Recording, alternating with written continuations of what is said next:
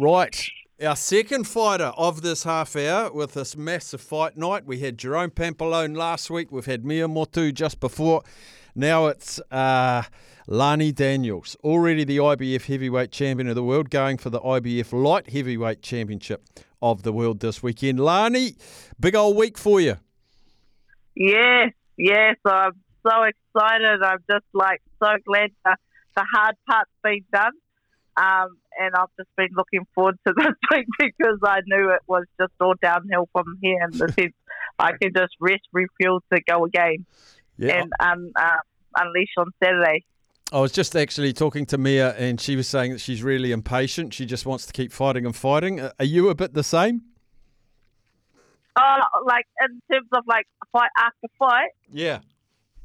Yeah, yeah, yeah. I, I, for me too, I get a bit too distracted so, um, and then I'll get out of shape hence I'm um, heavyweight, light heavyweight. um, so for me, I'd like to keep busy because it keeps me on track. It'd be um, pretty massive to, to have a belt in two weight divisions. Just, just for the listeners, how much weight difference is there between heavy and light heavy? Uh, not much. It's only uh, literally just anything above 79.25 is heavy, anything below is light. And I'm blessed to be sitting on the cusp so I could go up or down depending on what I eat the day before. oh, okay, so so it's uh, yeah. uh, it's broccoli and water this week, is it? No, um, yeah, uh, no, not really. I'm, I'm, I train so hard. I've just kind of cut out the bread. Um, so last camp, I was just loading up on the bread. I eh? love bread. not a real meal without bread, but um, it definitely um, holds the weight because I've just cut back on the bread this camp, and that's pretty much all I've done. Um, and I'm like waking up in weight, which is real good. You've already. Yeah, we're fighting at a catch weight. We're fighting at a catch weight within um, the light heavyweight. Uh-huh. Within within the light heavyweight, so we've agreed to meet and fight at 77 kgs, oh, okay. which is a bit lighter than the um, category itself. So this is your fourth fight this year. Is this the busiest you've been? Um, I, I, I, I keep quite busy in the amateurs. Um, as a professional, definitely. Um, normally I'd fight and then say I'd get a fight, but they'll tend to always fall through or the show won't go ahead. Um, so I've been really, really blessed to just have back fights. And I, I like it that way. I really do like it that way. It keeps me on track, it keeps me focused. Um, and saying that, though, I'm really looking forward to a couple of weeks off after the fight just to spend time and refill my cup hanging out with the whānau. Mm. You you took two years off boxing. A lot of people took two years off everything in life during the COVID period. Looking back at yeah, that, yeah. looking back at that now, did that fuel your hunger now that you're back and being very active? Um, no, see, the plan for me was never to be a world champion. I thought that kind of ship had sailed. Um, for me, I was just getting back into it because in the past, boxing's always been a really good weight management um, tool for me. And for me, it was literally just I wanted to get healthy. So I last fought at 72 kgs. Um, and within that two years, I grew up to triple digits. So, and and, and with getting so big, um, it started to impact on my self esteem, my confidence. So I was isolating myself, and I was just felt miserable, and I wanted to feel better, and I knew I would feel better if I just got up and moved. and boxing helped me do that when I've got signed up for someone to come and take my head off. Well, I was thinking, oh heck, I better move. it was the motivation I need. So I just touched base with John, and he set it all up. And you know, the first few fights was literally about my health. It wasn't about fighting for the world title. That just covered part of the work we did. Now, not only are you um, a world champion, you're also a qualified nurse and you own a gym. How do you fit it all in? Um, just do it. you just do it. Um, and I'm blessed I come from a big whānau. So my mum and my sister are nurses, so they're holding the fort in that area and, and giving back to um, society by using their nursing skills.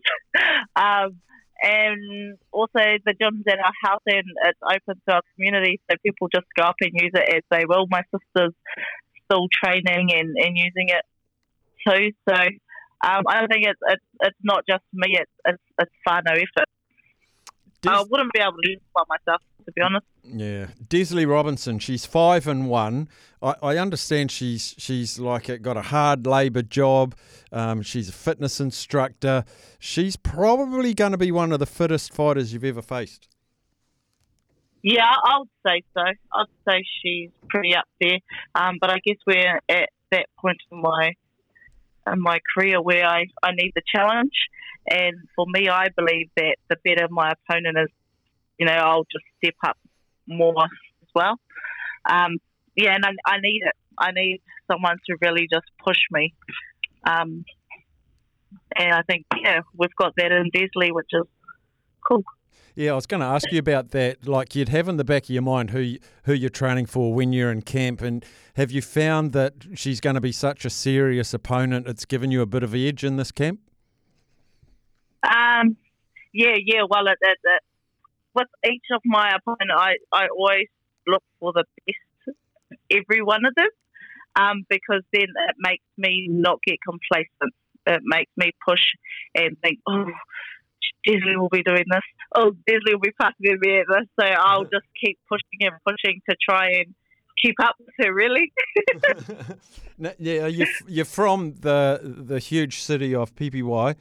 Uh, yeah. And, and I'm just wondering, like, you own the world title belt. What does it mean to you? But more importantly, your wider whānau, your iwi, um, owning that belt. What what does it say to them and you more than just being the world champion? I just think dream big and then do the work and anything is possible. And I think it's just leading by example, I suppose. It, um, and and for our kids to see me doing it, it gives them, you know, hope and belief that they're able to do it. And I guess it's something that I, I can't personally even put into words how much it means to my whānau because I've, I've just, it's a feeling and it feels good. yeah. Now, you said you're from a big whānau. How big is your family, your direct family? Um, so I'm one of nine children. Um, but then I'm from Pipiwai, which everybody is family. Mm. so, like, yeah, heaps, heaps, heaps of fun. I got a huge whānau. Um, and we're all quite close as well. And then my siblings all have kids as well, so it's just like, yeah, just one big family. Man, um, December second, Pipiwai is going to be empty. Yeah, uh, if, if anyone wants a place to go, Rapopko, look out there. I'll be all at the fight. Now's your opportunity, Fanda. They really live home, but if you're running, if you're looking for anything out there, go go um, I think it will be the time to do it. and I and I think people maybe don't realise how big a fight night this is when we've got you and Mea with world titles. We've got, I think, a real prospect for another world champion in Jerome Pampellone. Right. Uh, definitely, definitely. Um, it just must be such an amazing feeling to be part of this fight in your home province. Yeah, I, I think it's awesome, and it's really, really cool to, to also have Trish Bucker on the card from Kaikohe um, and just having her on board with the um, choice mahi that she's doing up there in Kaikohe um, with the gym up there and also like you know she's she's not just doing boxing they've just won the um, FP Karapama Cup championship so um, I think it's real cool that she's got the last minute dial up to get on board and jump on the card and it's been cool I've been um, getting some sparring in with her the last few weeks um, to help prepare her. So yeah, I think it's such a stacked card, um, and it's going to be a really, really good night.